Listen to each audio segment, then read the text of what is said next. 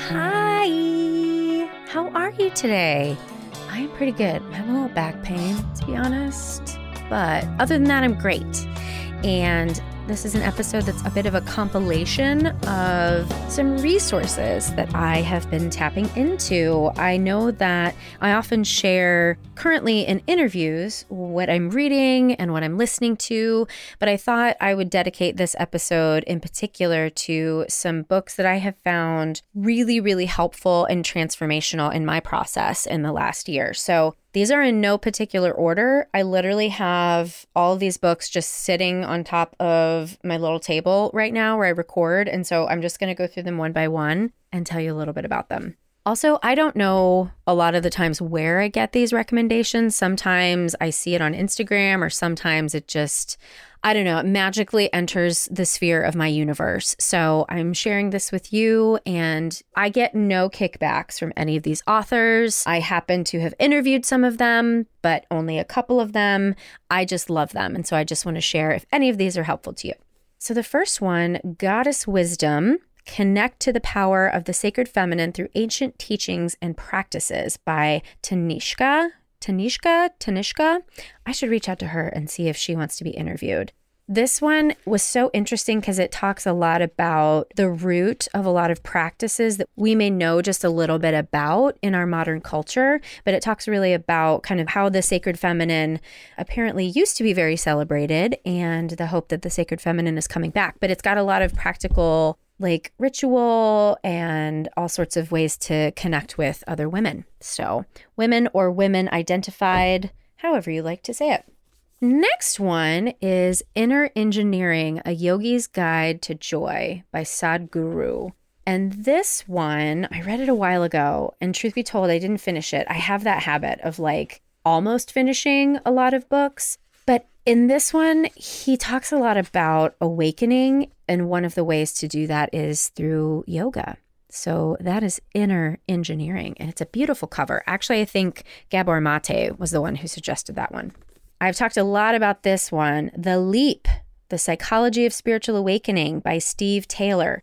I did reach out to him to interview him and I have to get back to him. So, this one is essentially just about the different ways that people come to spiritual awakening. And I found it absolutely fascinating. So, there's that one. Can you hear me dropping them on the floor? Because there's no other room on my table.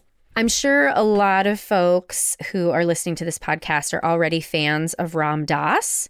This is the only book of his that I've read. I'm ashamed to say that, but this one is called Polishing the Mirror How to Live from Your Spiritual Heart. And just a word of warning to those of you who may have undergone some spiritual wounding in your childhoods or at any point in your life, really. He uses the word God very liberally here in a way that in some of the chapters, it triggered me a little bit, to be honest. So I just wanted to let people know that that's in there, but it is a beautiful, plunk, amazing book. Okay. Next, The Untethered Soul The Journey Beyond Yourself by Michael Singer. This has been around for a while now. I just hadn't picked it up. Let's see. Oh, 2007. It's not that old. But the way that he describes a lot of, you know, he says in the book that it's not about any particular religion or belief system, but everything that he talks about, I have experienced via my research in Buddhism but he explains it in a very non religious sort of way. And there are things in here that I just, the way that he describes really tuning into your true nature and all of that, like I'm just, I'm looking through and I've highlighted and dog eared pages. It's funny. My husband was like, Why do you highlight these things? Because you never go back and look at them. And I'm like, Fuck you, Rich. Go to hell. Okay. There's that. Next, we have interviewed this gorgeous author, Sarah Beek, and her latest book, Redvelations A Soul's Journey to Becoming Human. I've mentioned, oh, and I even wrote in here about our interview. I was so nervous to interview her because she was my first like celebrity interview. She is just such a special soul. And I, I actually have thought I need to reach out to her and thank her for being on the podcast. Anyway, she wrote this book about her experience as essentially this is way too reductive to say it this way, but essentially that her soul is the reincarnation of Mary Magdalene. Again, very reductive way to say that. So if that offends you, don't be offended. I mean, I'm not the boss of you, so I'm really not going to tell you how to feel, but just read it. Just check it out. Okay, so that's what I have already read. These are in process and almost finished. So, Facets of Unity The Enneagram of Holy Ideas by A.H. Almaas. This book is really hard to read. It's really hard because I get distracted, and it's one of these books that you literally have to read every word because it's so motherfucking deep. I can barely understand it. I'm obsessed with the Enneagram. As I have said many times, this book is like the Enneagram on, I don't want to say steroids or crack because that is derogatory to people who do drugs, but it is on fire. It is the Enneagram on fire. Wow. So check that out. I don't want to throw that on the floor because that has to go back on my book stand. Okay. The Anatomy of a Calling. You just heard my interview with Lissa Rankin.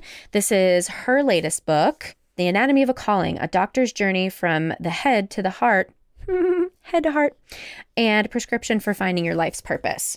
I'm like, two thirds of the way through.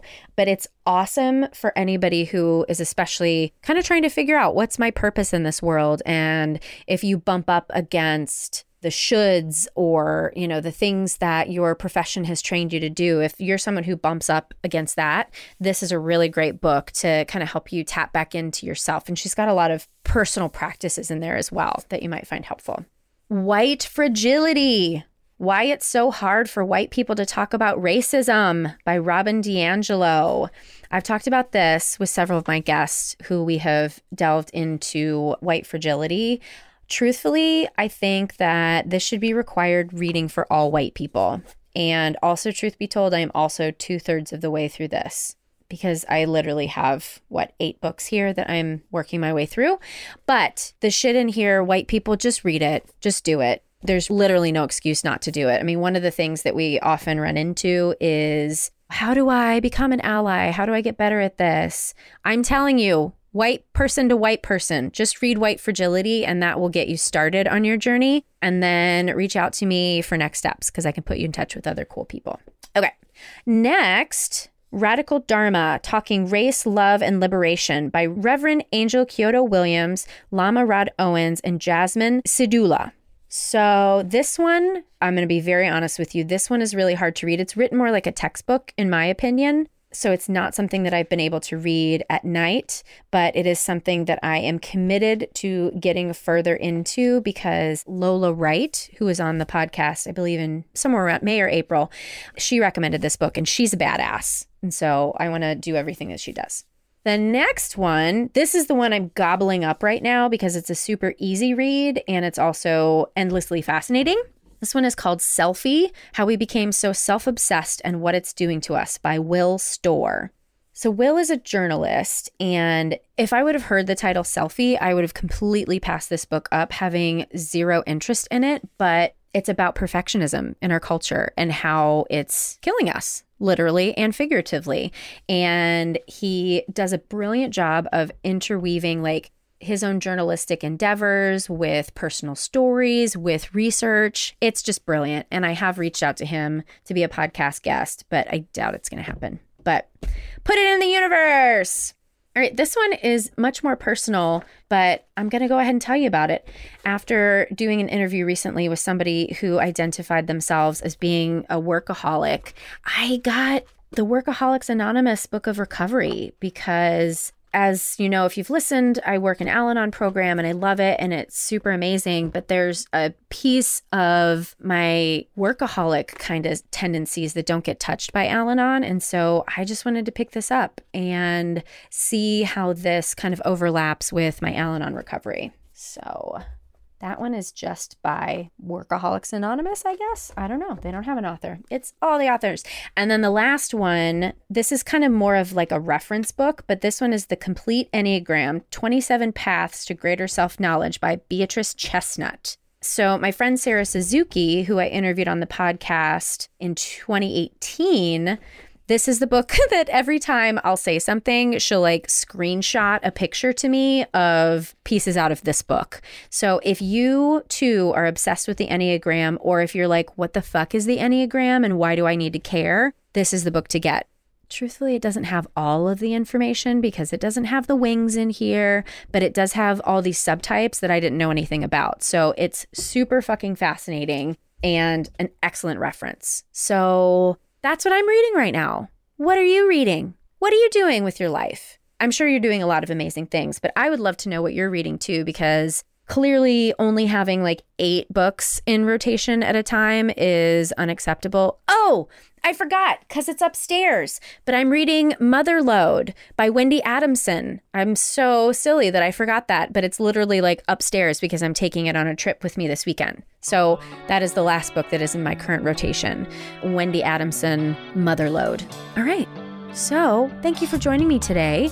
And thanks as always to the Creative Imposter Studios for editing, to Liam O'Donnell for our album art, and to Ben Mueller for our theme music.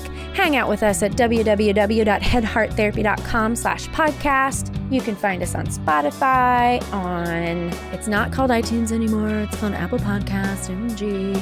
Yeah, you know where to find us. Okay, thanks. Bye.